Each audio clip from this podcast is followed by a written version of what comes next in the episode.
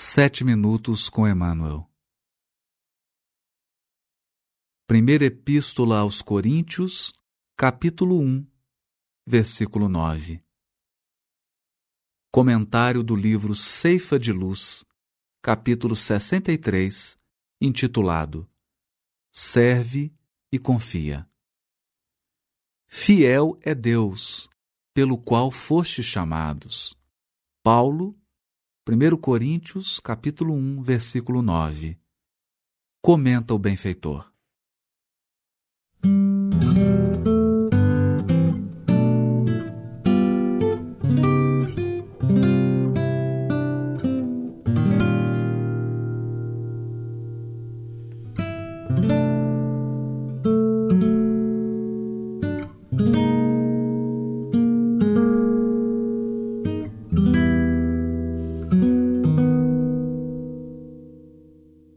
Frequentemente, aparecem os companheiros que se dizem inabilitados para a tarefa que se lhes conferiu. Assumiram compromissos de que se afastam nas primeiras dificuldades, alegando incompetência. Iniciam empreendimentos de que se retiram. Logo surjam certos empeços, declarando-se frágeis para o trabalho a fazer e retardam a execução de serviços que lhes carreariam paz e felicidade sem delonga maior. Se te sentes na órbita de semelhante problema, persevera no dever que abraçaste e não temas. As leis divinas jamais falham.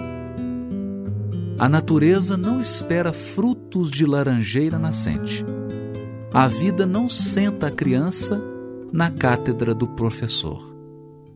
Se repontam horas de crise nos encargos que te competem, mantém-te firme no lugar de trabalho em que o mundo te colocou e cultiva a certeza de que não te faltará auxílio para a concretização do bem a que te dedicas. Rememoremos as palavras do apóstolo Paulo quando nos assevera: Fiel é Deus, pelo qual foste chamados.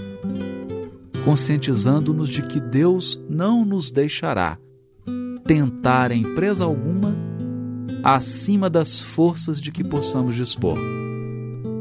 Com semelhante dedução, prossigamos nas tarefas em que fomos engajados, com vista ao bem de todos, agindo e aprendendo trabalhando e servindo ante a bênção de Deus. A primeira epístola aos Coríntios é aquela em que Paulo se dirige a uma comunidade que enfrentava grandes desafios. Inúmeras disputas entre os frequentadores, muitas dúvidas, muitas vacilações, presença de orgulho, vaidade e prepotência naqueles que dirigiam a comunidade, do mesmo modo que indisciplina, desafeto e arrogância naqueles que foram chamados a cooperar e a servir. Nesse sentido, Paulo escreve esse belo verso: Fiel é Deus, pelo qual foste chamados.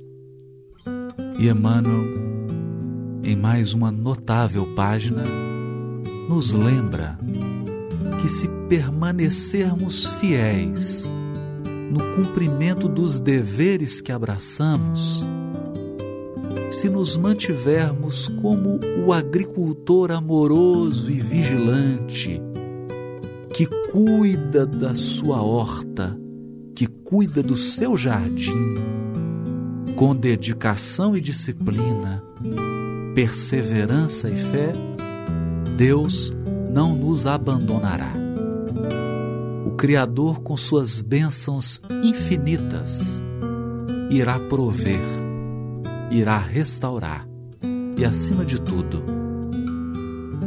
irá complementar os recursos que nos faltam, porque sabe o Criador que sem a sua assistência paternal, muito pouco nós poderíamos realizar no mundo. Compete a nós confiar na fidelidade divina e, por nossa vez, sermos fiéis a Ele na execução primorosa dos nossos deveres. Todos nós que já temos a dádiva de uma tarefa na seara do Cristo, devemos cercá-la do nosso carinho, da nossa vigilância, do nosso cuidado e, acima de tudo, da nossa devoção, da nossa dedicação amorosa, confiantes de que aquilo que não pudermos, Deus complementará. O Criador virá sempre em nosso socorro a fim de que a execução dos nossos compromissos se dê no tempo oportuno, garantindo a todos nós paz e felicidade na consciência.